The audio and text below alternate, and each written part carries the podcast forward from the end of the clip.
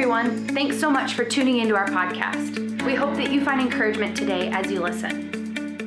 Good morning. Um, oh, good. We got a few people here that are awake. I'm awake. We are excited to be here. I'm excited to be here. Uh, I was blessed to be able to bring my family up. It's going to be a short trip for us and uh, 16, 17 hours in the car for us to drive up, but they wanted to be here and they're excited, some for different reasons. Last night, uh, we were just hanging out with, with family, and next thing I know, I look at, at my watch and it's like 10 o'clock, and my five year old is still up. I'm like, oh, goodness, I gotta get you to bed. this is way past bedtime for me and for you. And so I was like, Jace, we gotta get to bed. We got church in the morning. And he kind of thinks and he goes, wait a minute, are we going to that one church? And I said, yeah, we're gonna go to, to Ridgeway. And he kind of thinks again, he's like, yes, donuts. so he's excited for the donuts. So I'm not sure it works this way, but Ridgeway, you guys win.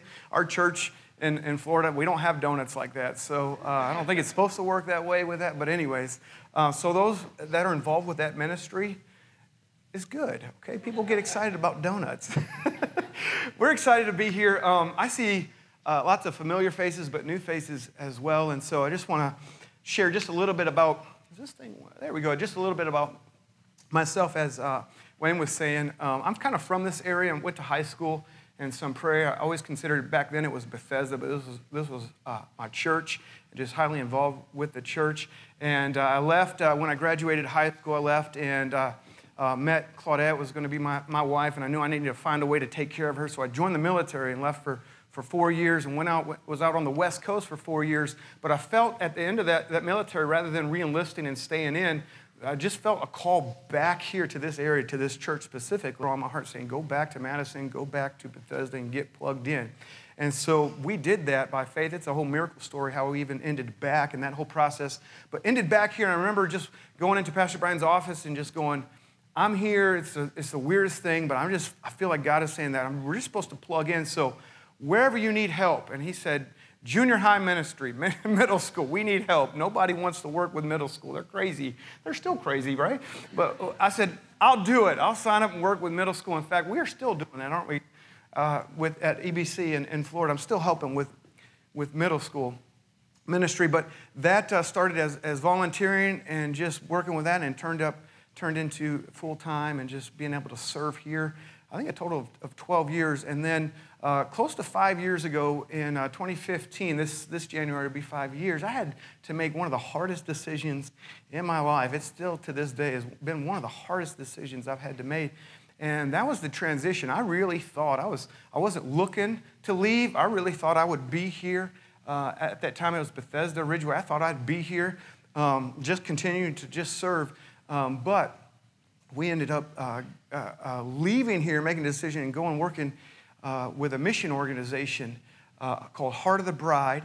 And uh, we made that decision that God was calling us uh, uh, for a season to work there. And so um, I work with Heart of the Bride. It's a mission organization in Niceville, Florida. Yes, that is the name of the town. It's nice. Dad jokes are coming out. um, so in Niceville, that's our home office. Um, we, uh, our primary focus and, mission is to care for, for orphans and, and at risk children around the world. We're in five different countries globally, and uh, currently we have about 500 orphans and at risk children that we're responsible for, that we care for, several orphanages throughout in different countries. And, and in the last couple of years, we've been really more intentional with um, expanding from just orphans um, so orphans is, is, still a primary focus, but we realize there's still a huge need.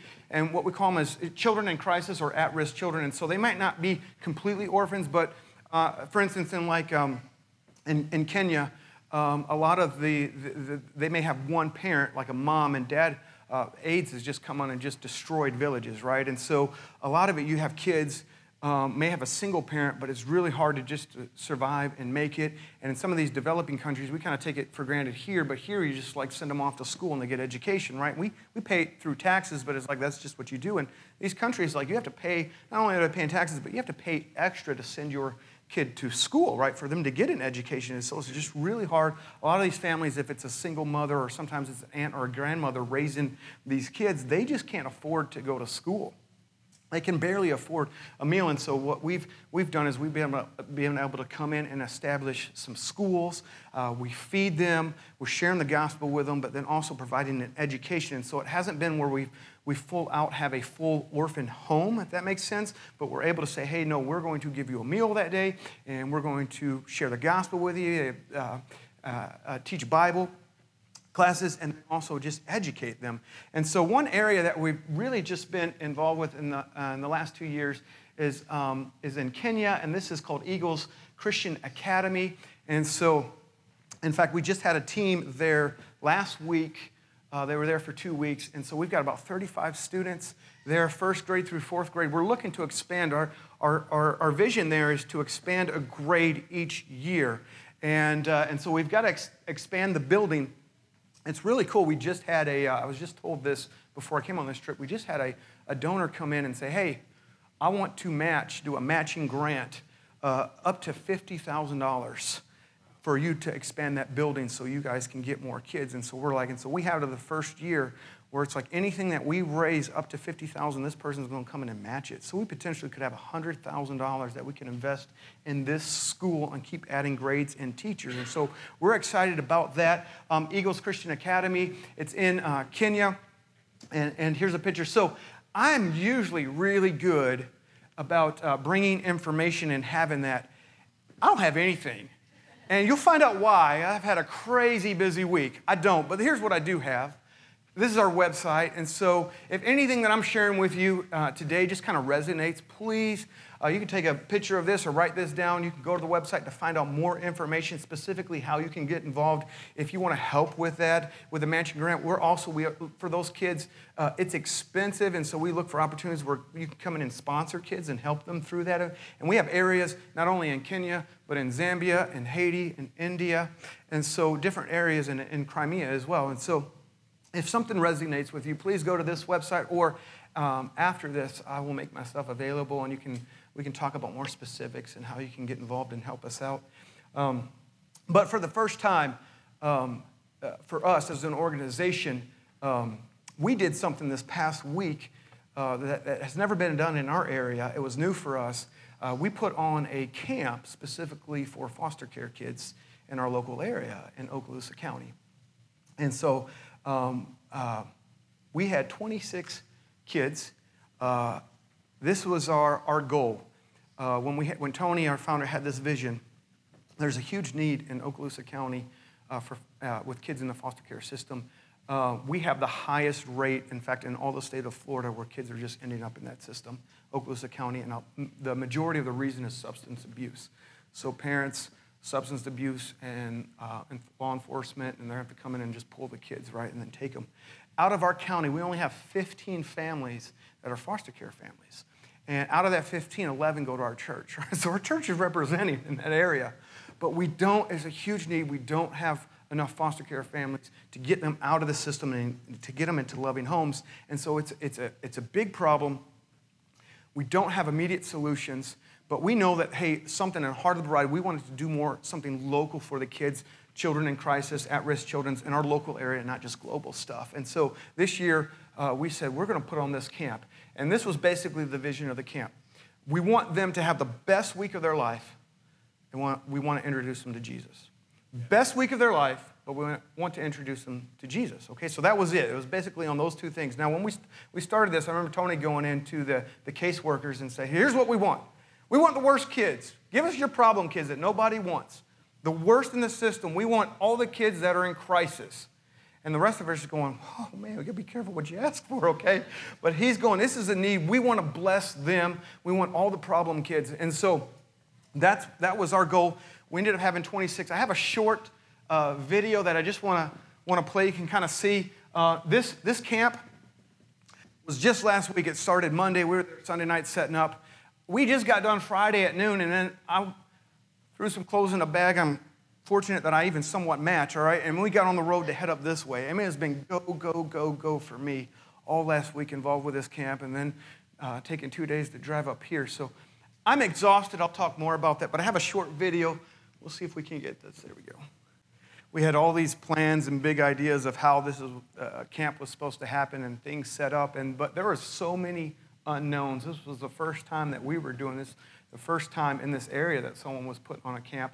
And then to, uh, you know, to compound that, it's like, those of you, if, if, if you have anything to do where you're teaching children, all right, it's like, it's hard work, right? It takes a lot of energy and it's go, go, go, go, go, right? And, and you're just hoping that maybe it's just one or two kids that I have to deal with that are troublemakers, right? Because I can get through that day. But you just take that and you just multiply it and we just go, hey, we want all the problem kids, just bring it.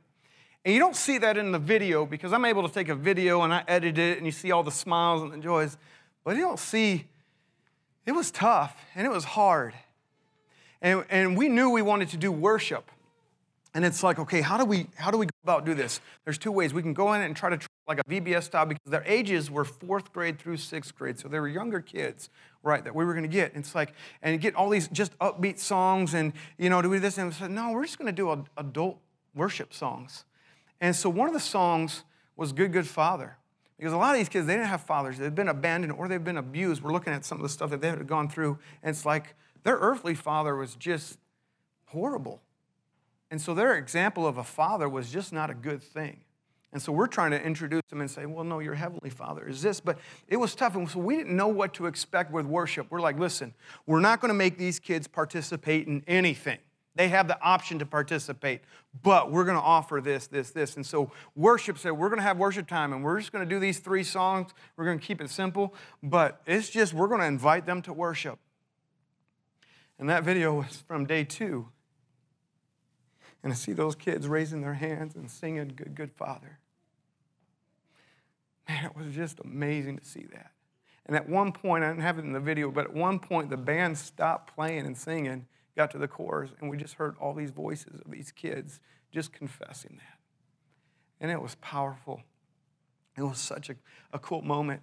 And then I did that hashtag um, uh, Jesus Camp. It was so funny because on day one, they came in on Monday and we picked them up. We borrowed church vans, all right? So on the side of the vans, it says, you know, Rocky Bayou Baptist Church, right? And we're picking up these kids and we're going to camp. They come to camp and they're all excited and they go to their cabins and we've got Bibles out for them. So they're getting the Bibles. We got memory verses all over. We finally make it to it was rough. All right, we finally make it to dinner time, and it's like, okay, let's try and get a prayer in. We pray, right? And then we get to worship that first night, and that first night was just, you know, kids just kind of look at whatever. Okay, we get through that, and then after that, we kind of had family times where they broke out, and we got to kind of talk about Scripture and just try, try to reinforce, reinforce some Scripture ideas. Okay, and then we got to day two, and day two, we made it all the way through that, right? In the morning, it's like prayer and all this time where we had moments. And then finally in the, in the evening, this was the funniest thing. This one little girl, we're sitting in family time uh, circle where they're just together and she's got her Bible and they're going through scriptures. And all of a sudden, this little girl goes, Wait a minute, is this a Jesus camp? We're like, yes, it's a Jesus camp. But just all of a sudden, wait a minute. We're like, well, what gave you that idea? You know, the church fans, you know, the, the prayer. But so those those tender, funny moments. I, that first night, I, I, I talked to Claudette and I said, "Us help me." We had a couple of uh, girls come in. They were in sixth grade, but man, didn't act like they were in sixth grade, and the clothes they were wearing or weren't wearing was like, oh, we need help because this is going to be a hard week. And they came in and it was just like all tough. We're going to do what we want to do. And you would try to say, hey, let's do this. No, I'm not. And they would just tell you just flat or just opposite stuff. And I remember telling, said, help us because I don't know this week is going to be hard. In fact, we knew it was going to be that way. We had to have a, a one to two ratio at all times. We had to get background checks on all of our volunteers. Um, we always had a, we had a two deep rule where you could never ever be alone with a student. Always had to have a minimum of two people that had gone through this training and all this stuff just to protect us and protect the children because of stuff that they had gone through, right? And I told Claude, I said, man, this is going to be hard. If we can just get through this week with these tough children, right? But that one, one girl who uh, was just so tough just put on this show, she ended up giving her life to the Lord. Her and another student did. I was so, so excited. She was just the most tender and sweet. And once you just got past that first initial, just so harsh and thing, and she actually realized that, hey, I'm loved and these people care about me and all this stuff, right? It was like such a tender moment. And so it was, it was wonderful. But to be honest with you, It was one of the hardest weeks in my entire life. I'm not exaggerating. I was exhausted physically, mentally, spiritually exhausted. We started this thing on Sunday. Monday, the, the kids came in. My role was just supposed to be in charge of like rec, all right? And so I grabbed, we had uh, 10 to 12 students from our church, EBC. Max was a part of it, and I, I organized them and said, hey, we're just gonna come down, we're gonna do these games and have rec time with them, and then we're done. And then my role turned into, okay, you got to do rec, rec games and all that. And then also, man, it's just going to be so important make a video like this every day for the kids. So go around and shoot all this video, edit it through the night. And every morning we want to show them a video. Oh, that's a lot of work. Oh, yeah, you're going to do it. And then it turned into not only just doing that, but also kind of uh, some of these kids, you know, they're kids in crisis. So I ended up being, uh, you know, you ever heard of the good cop, bad cop? I was kind of like the bad cop because we had the counselors there, and I want them to have to be the bad cop. And so I'd come in and say, oh, we can't do that. We can't, you know, we can't do that. We got to do this. And I'm directing and all this, and, and being the bad guy, right? The bad cop going in. And so, you know, 6.30 in the morning i'm starting this and then at 8 o'clock at night when we did our last uh, session they're supposed to have wind down time, uh, winding down time where they go to bed at 9.30 and all the counselors had a we had relief counselors come in so they could get a break and they'd come in and have a few hours off and then i went in and took all this video footage from the day and then i'm spending three four hours editing it and putting it together so monday morning when they show up for the rally they can see a video like that of themselves in this video so i wasn't getting bed till 11 12 at night and then getting up at 6 and I did that Monday, Tuesday, Wednesday. Thursday was a big video because we wanted that plus all of what had happened for the week. And so it was 1 or 1.30 by the time I got to bed on Thursday night to get up Friday. And even though we had those tender moments, I questioned, what in the world am I doing? What am I doing? I was so physically exhausted.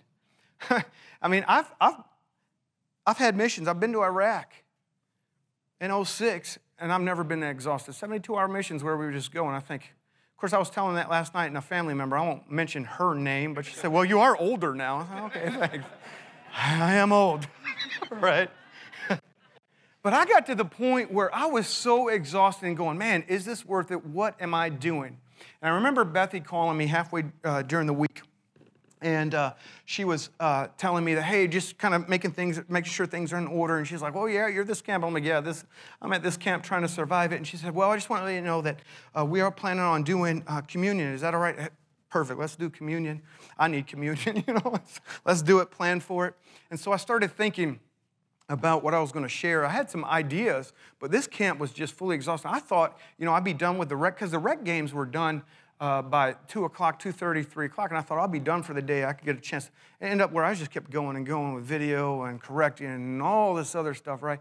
And so I had nothing prepared this week as I'm going through. And then uh, Friday, we got done at noon, and then I'm heading to our house uh, as quick as I can so we can get a family on the road to start driving up. We were going to stay in Tennessee Friday night, at least cut this. It's a 17 hour drive. I was trying to split it in half, you know, and so we're driving, and I just had time Friday to reflect and I'll, I'll be honest with you. My reflecting was, what in the world am I doing? Why am I doing this? Is it worth it? This was hard. We've already got plans and ideas. They want to do it next year. I'm going, Lord, have mercy. Help me. And I'm thinking, am I too old for this? It, it drained my family. It was hard on Claudette because they didn't see me for the entire week. And I'm trying to talk to her and communicate, and, and, and we didn't even talk much because at the camp, there was a no cell phone rule because we wanted 100% of the attention on the kids, right? Which is appropriate, but so it's not like I can take an hour and catch up with her even with my kids. It's like, so it was, it was just draining. I had to think through and processing this, and I'm really just questioning where I'm at. Why am I doing this? And so that's this morning, my throat is still kind of, I lost my voice. I'm starting to get it back. And I'm tired as can be. I'm just being upfront and honest with you. So I'm going to try to get through this, but that's where I'm at this morning. I just had this time, and this morning's message really is for me, and you just get to be along for the ride. You're here. But really, as I was driving through this and just reflecting on this, this was just the Lord, and I'm just having this conversation with the Lord and just going back and forth and really thinking, man, I had to resolve some stuff, if that makes sense. And so I was thinking about communion and where Jesus says, do this in remembrance of me. And there's this unique thing about Christianity, and this unique thing that we believe where God becomes one of us, right? Where God comes to earth, becomes flesh, right? And so uh, the, uh, John the disciple, right? He's, he's with Jesus for three, three and a half years, experiences all his teachings, everything like that, you know, uh, experiences the death and then the resurrection. And he is so convinced that uh, Jesus is Lord and so convinced of his teachings that he continues on after Jesus is gone, has left, that he just continues on sharing, sharing, and sharing, and sharing, and sharing. And the Roman emperor, they, uh, uh, the empire, they're just kind of getting sick and annoyed with it. And eventually, I think it's Emperor uh, Domitius says, okay, enough of this. And they exile uh, John to the Isle of, of Patmos. And he's an old guy right now. And he outlives all the other disciples. But he's thinking back and reflecting back on his life. And he says this He says, And the Word became flesh and dwelt among us.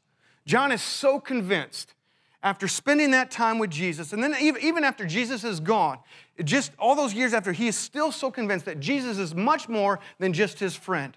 That Jesus was much more than just a rabbi or a teacher or a good person, but that he was God. And so this is his way of saying, man, God became flesh and he dwelt with us. And so the question is, why? Why? Why did Jesus have to come and do that? Why did he do that? That's a big deal. You know, and I, and I, grew up in the church, and if you grew up in the church, maybe the first thing that kind of comes to your mind or you think of as well is because he had to die on the cross for our sins, you know, and we kind of understand that because that's, we just, we grew up knowing that, right? But that's not the only reason, because John also says in, in chapter 17, he overhears Jesus praying. Now, this is before Jesus goes to the cross. Listen to what Jesus says. He says, uh, he's talking to his Father in heaven, he says, I glorified you on earth, having accomplished the work that you gave me to do. This was before he went to the cross. So it was much more than Jesus just coming and dying for our sins and my sins. Jesus saying, No, I glorified you in the work that you had for me. And part of that work was Jesus showing us, mankind, who God is, what God is like. What God is like what God is like. Jesus says, I'm going to demonstrate enough. We, and before Jesus comes, we kind of have glimpses, right? We had prophets telling us this. We had the law. We have short, small glimpses, and we're trying to take these glimpses of what God is like and putting it together to the best they could and said, here's what God's. And then Jesus comes in and says, No, I'm going to demonstrate, I'm going to live and show you what God is like in a broken world. We know this world's broken. I mean, just turn on the news. I, I, this week was hard, and all these kids are just broken, broken, broken. And then what happened yesterday? We live in a broken world. And God comes in and says, rather than me just snapping my fingers and getting rid of all of it, I'm going to show you how to live in it. I'm going to show you how to love people in a broken world until I return. And he demonstrates that through Jesus. In fact, Peter, his disciples are teaching him, and Jesus is teaching some radical stuff. I mean, it's radical stuff. And, there, and, and uh, Peter's just like, um, uh, Jesus is talking about this new idea of, of forgiving. All right, and, and uh, here's how I want you to forgive. So Peter's like, well, let's, let's get some specifics here. So he asks him, he says, uh, How often, if my brother sins against me, shall I forgive him? It's a legitimate question, okay? Because he's coming and Jesus is, is teaching on forgiveness and he's saying radical stuff like, hey, if you get hit in the cheek, turn your cheek and let him hit your other cheek. All right, that's just not, I mean, it's radical. Even to this today's standard, you're like, really? I mean, you want me to, to do this? This is extreme, okay? So Peter's like, oh, let's find out how, let's get detailed with this, all right? So he's like, how often do I have to forgive? If someone does me wrong, all right, if someone sins against me, how often do I have to forgive them? All right, and uh, he comes back what I think is a pretty reasonable, actually a really good answer. As many as seven times. I mean, think about this. Reflect on your own life. If someone does you wrong, how many times are you going to forgive them? You're doing good if it's two or three times. I mean, if we're honest, right? Because it hurts. It doesn't feel good. Like, well, I'm going to keep letting this person do this? And so when someone does you wrong, I mean, Peter is being very generous and going, hey, it's seven times because he's realizing what Jesus is doing. Jesus is kind of going to the extreme when he's talking about forgiveness and this new way of, of, of living life and how I want you to live life and demonstrate all this stuff. And so, and so Peter's like, I'm going to be generous with this seven times. But the response from Jesus is, no, I do not say to you seven times, but 70 times seven. So here, seven times thinking, hey, this is generous and this is good. Jesus goes way over here, and you're going, what is going on? Well, to understand what is going on, you've got to know a little bit of history. And so if you go all the way back to Cain and Abel, Cain and Abel, remember that? And so you've got Cain and Abel, they're presenting offerings to the Lord, and Abel's offering is accepted, but Cain's offering is not accepted. And this makes Cain upset. All right, and the Lord catches it and he says, Hey, if you do what's right, your offering is going to be accepted. But if not, sin is crouching at, at your door and you've got to overcome it or it's going to overcome you. And so sin overcomes, and what does Cain do? He ends up killing his brother. All right, it's a fascinating story. And so the Lord comes and confronts Cain, and um, he says, Hey, I, the, the ground is crying out, his blood is crying out. I know what you did. And basically gives this punishment to Cain. And Cain basically just comes and says, Hey, your punishment is too great. I can't handle this. And, and God says something very interesting. He said, Well, no one's going to touch you or kill you because if they do, the vengeance will be sevenfold, seven times. And then all of a sudden, Cain goes, Okay, and he goes off and he starts a city. And then you get to five generations later, you get to this character named Lamech. All right? And all of a sudden, you go from a vengeance of seven times to Lamech has two wives, we're told. And all of a sudden, he comes back and he's telling his wives that he was attacked. All right, he was attacked by a young man that injured him, and he says his wives, I killed that young man. He says if Cain's revenge is sevenfold, then Lamech is 70 sevenfold. 70 times seven. So all of a sudden, five generations, he goes from, from a vengeance of sevenfold to now I'm going to escalate this seven times 70 to a vengeance. Here's how we're going to treat one another. And Lamech does that. And all of a sudden, you have a few generations, you have the, the flood. And the population is wiped out. And if you very, you know, we think, oh, the, it was just depraved and all that with the flood. It's very specific. It mentions their sin twice. It says it because the, world, the, the earth had become so violent. Twice it says that. It mentions very specific. That was the sin. They were so violent with one another. God says enough. And then you start after the flood, right? And all of a sudden you get you get Moses and you get the law, right? And Moses realized, okay, we can't go all Lamech on one another, right? So he establishes and they have the law and it says, you know, basically an eye for an eye, right? And then you have that. And then Jesus comes along. And Jesus says, I'm introducing something new. It's no longer this eye for an eye. And it's no longer undoing the seven. But I'm undoing what Lamech, right? This spirit of no, this just vengeance, seven times 70. Jesus comes along and says, No, I want you to forgive seven times 70, not revenge 70 times 70. And this was stuff that Jesus came in and just started teaching his disciples a different way, a new way to live. And it was radical. And he says stuff like he redefines like this, this idea in the culture of, of who your neighbor is. And that's for you and I too, because we think, okay, a neighbor is just, you know, it's a person that thinks like me, or it's a person who acts like me, or it's this person I get along with, and we can be neighborly, right? And he says, no, it's anybody in need. It can be your enemy. That's who your neighbor is. And I want you to care for them. I mean, he does this parable, and it's completely, it's offensive because in this parable, he says basically a priest and a Levite, they're wrong, and they're the bad guys. And you got this other, this Samaritan, that he's a good guy. And he flips everything around. And Jesus comes in and introduces us a way, a new way to live, because he says, This is what God is like. He shows us. He shows us.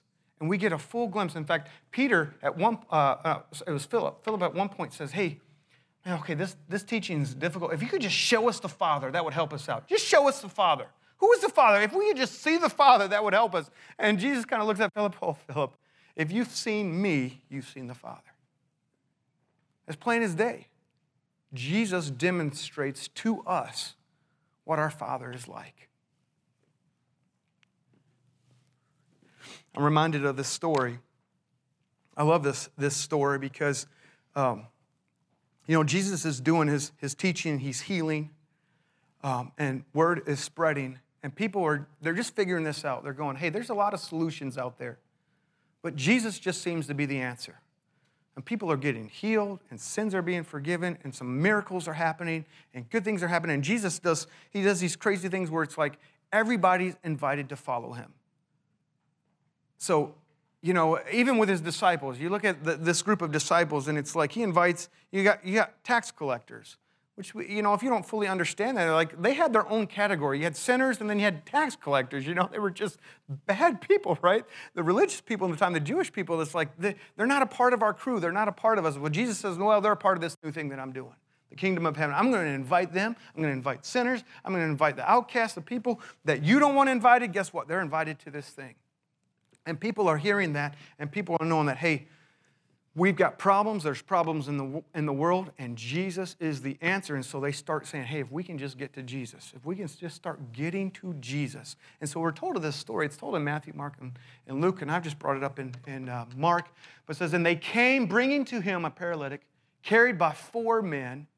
And when they could not near, get near him because of a crowd, it says they removed the roof above him. And when they had made an opening, they let down they let down the bed on which the paralytic lay. And then I love this. And when Jesus saw their faith. And I kept thinking about this. And I kept thinking and reflecting on, on myself. So I confess to be a Jesus follower. I don't confess to be perfect. I don't confess to have everything right and have all the answers, but to the best of my ability, I'm trying to follow the teachings of Jesus fact, in, in my life, I have a discipline of at the new year, starting January, I take time and I just focus on rereading the Gospels. And I take my time with it. Sometimes I'll take a month, sometimes two, three months, just rereading the Gospels. Just rereading the Gospels because I'm a Jesus follower. And he, I mean, we have four accounts of what he did on earth. It's amazing the accounts and the stories we have. And so to just read those and refresh those in my life. But what's so amazing is Jesus saw their faith. So, evidently, our faith, when we confess and say, hey, I'm a Jesus follower, I believe in Jesus, our faith is not just heard, but it can be seen. Should be seen.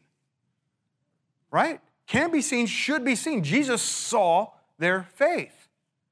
And so I, I think about this story. If people looking around, they, they, these, these four guys, this is amazing. Their, their, their friend can't walk. And all of a sudden, they're hearing about all the teachings of Jesus Christ, and they just know that, hey, if we can just get our friend to Jesus, he'll heal him. That's the answer right there. That's all we got to do. And so they go to their friend, and they, they, they all of a sudden, Jesus is in town, and they're like, hey, we don't know if he's going to walk by there or not, but he's over here teaching. We're going to work together and pick you up and take you to Jesus. And so they, they work and they, they put together this plan, and they pick him up and they carry him to Jesus because he can't go on his own and they carry him to Jesus. And all of a sudden, they're trying to get into the door. And it says the room was so, I mean, Jesus was popular, right? The room was so crowded that you couldn't get into the door. They couldn't make their way in, right? People were like, no, no, no, no, wait your turn, all right? You go around. I'm here first, right? And all of a sudden, at that point, they could have easily just said, hey, we tried. Maybe tomorrow. Maybe next time. And just give up. But they didn't. They said, no, we know the answer is Jesus. And now they looked at it and they had to reevaluate and go, how do we get you to Jesus? How do we get you to Jesus? We can't go this way. We had a plan. There's four of us.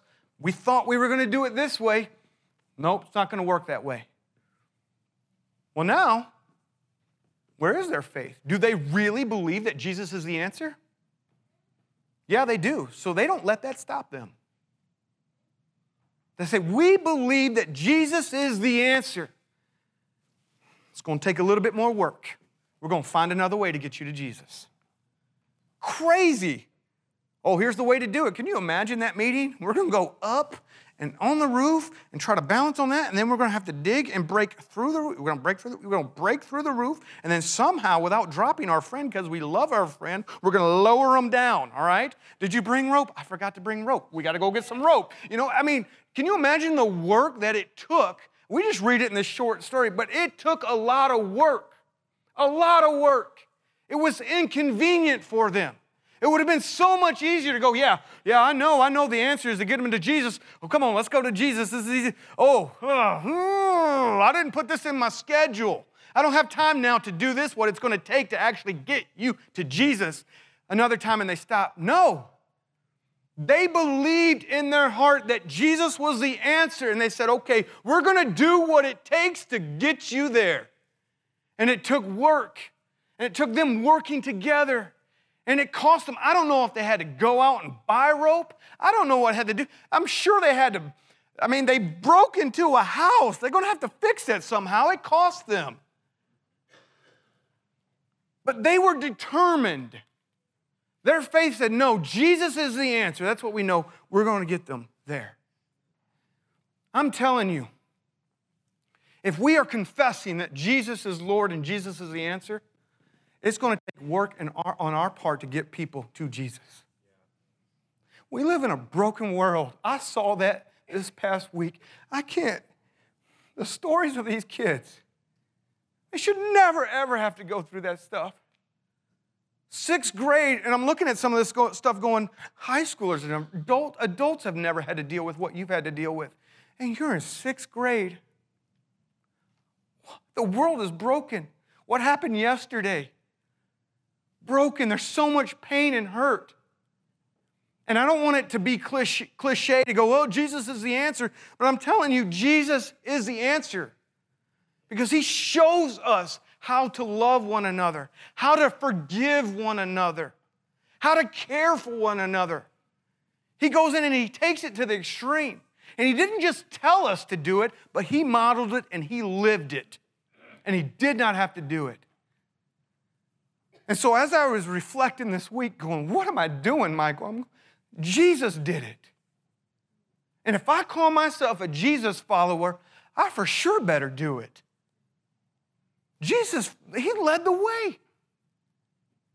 He modeled it. And I don't want to just be this person that says the right things. Oh, here's what we need to do, and have the, you know, I'm saying the right answers, what I think is the right answers, right?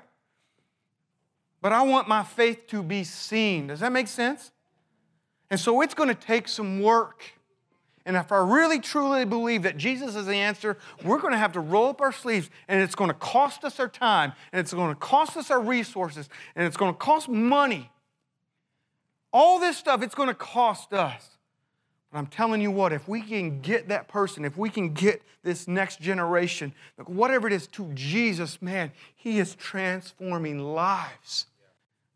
And I saw a glimpse of that this past week. There's this one boy at camp. This was a hard boy. oh man, his name was Landon. He didn't want to do anything. He came in that first day, was like, I done made up my mind. You ain't the boss of me. I'm going to let everybody know. And so you would kind of say, hey, we're doing this and this. And just, nope, I'm going over here. And he'd take off this way, and we're going over here. And I found out real quick on that first day that I was going to have to be the bad cop because we're trying to get our counselors there, you know, so they could kind of just connect with them, right? We didn't want them to just be in the bad person, always correcting, right? So I was like, I'm going to come along and have to just constantly redirect, redirect, redirect, and just love on this boy as best as I can, right? And I would just try to get video of him. He's like, I don't, don't take, okay, I won't get any video, right? Let's try to do this. Let's try. Nope, nope, I'm doing this, this, this. And he just, everything was opposite. He was just did not want to submit to any kind of authority, right? At all. And I was just like, that's, that's going to be my week with this guy, with this one boy. We're not getting a breakthrough. All right, we just got to, I just got to survive, right? We just got to survive with this boy. And it's like, okay, can we still, I don't know how I'm going to introduce Jesus to this boy because everything that we're trying to do, he doesn't want to be a part of it. So, well, okay, let's try to make it the best week of his life. But like all the stuff we're doing, he didn't want to do. He didn't want to participate in this and this and this. He would be off over here, being a distraction, ah, you know. And I just thought, man, okay, so on Thursday, I've just been working throughout the week with this, this boy, and it's been a problem. And the evenings, the counselors just coming in, okay, and we just, we try to pray with him, just, okay, let's try this, let's try this. Nothing seemed to be working. Well, on Thursday, I had my, my camera, and I'm walking by him, and he goes, Mr. Michael, and that caught my attention because he ain't calling nobody Mr. All right, it was like, hey, it was this, and I'm like, Mr. Michael, and I thought, oh, got my attention. I'm walking by, I, and I stopped, and I said, yes. And he goes, hey, hey, hey, Mr. Michael, I'm going to let you take a video of me. I said, you are? I said, Fantastic. And he goes, Wait, wait, wait, wait, wait. And he takes, we had these bandanas, and he puts his bandana over his, over his, over his face. He goes, I'm going to be a ninja. I said, All right, you be a ninja, man. He goes, But I'm going to let you take a video. And he, he, we're, we're talking, and he goes, he goes, I know what you're going to do with that video. And I got down and kind of knelt, and I said, You do? You know what I'm going to do with this video? And he goes, Yeah. He goes, You're going you're to take that video, and you're going to edit it, and I'm going to be on that big screen tomorrow. I said, Lanny, you're absolutely right. That's exactly what I'm going to do. I said, You're going to be on the Holy Moly TV tomorrow, this big old screen, right? I said, I'm going to put you on there. And he, he just looks at me and he goes, See, I'm smart. He goes, I'm not dumb and I'm not stupid. I looked at him and said, no, you're not. I believe you're smart. And you are loved. And we care. And in that moment, I wish I could tell you, oh, he gave his life to the Lord. No, no, but I can tell you in that moment, I showed the love of Christ to him. And he was in need of just some encouragement of a man coming in his life and say, You are smart. You are loved. And I don't care what everyone else is because you're a problem child, a child in crisis, all these things, and they just are feeding just this negative stuff and just this hateful stuff in his life. And that's all he's heard. And he's just going, No, that's not me. And in that moment, I was able to just listen to him and love on that boy and encourage him. And I tell you what, that Thursday night, I heard him singing, and he ended up, we couldn't believe it, doing a memory verse on Friday. We, we were just blown away that this kid memorized a memory verse, like, did that. It takes work. I can't tell you, to be honest with you, I was ready to give up. It's like those four guys going and they just hit a wall, crowd of people. Well, I didn't sign up for this. I signed up to just take off a little bit of time of work and to care them. That's, that's a lot of work. And I just signed up to do that, and that, that's all I can give. We cannot stop. We've got to roll up our sleeves. We've got to go the extra mile. This next generation, for sure, the culture, they need to see Jesus. And it's my job, and it's your job, if you call yourself a Christ follower, to get them to Jesus any way that we can. And we can sit here and scratch our heads and try to put together a plan. We need to do that. But listen, if we really believe that Jesus is the answer, when that plan just goes kaput, blows up, run out of money, not working, do we give up? Or do we go, I got to rethink this thing through? Because I'm really confessing and believing. I'm just like the, the, the disciple John right now. And I'm so convinced that Jesus is the answer, that Jesus is Lord. Jesus will transform. So listen, I got to rethink this thing. And Lord, give me the strength because this is a whole lot harder than I thought. But Jesus is the answer in a broken world. So I think back, do this in remembrance of me. That's been my week. I've had a hard week. I'm exhausted, I'm tired. But when I think back, why am I doing this? Because listen, I tell you, I truly do believe in my heart Jesus is the answer. Jesus is the answer. He shows us how to love one another. He shows us how to forgive one another, how to care for one another. And that right there will change the world. Could you imagine that, that idea of radical forgiveness? If we could just practice forgiving one another, what Jesus taught us, it's hard. But if we could just have that, oh, the world would be changed. Rather than a vengeance or I'm going to get back or I'm not going to talk to you, I'm not going to do this, I'm just going to forgive you. I'm going to forgive you. I'm going to forgive you. Jesus is the answer. And so I just want to encourage you this message, I, it was for me because I just had this reflecting of just thinking, why am I doing this this week? But I know why. I know why. It's a powerful thing for, before, uh, for God to become one of us. He didn't have to do that.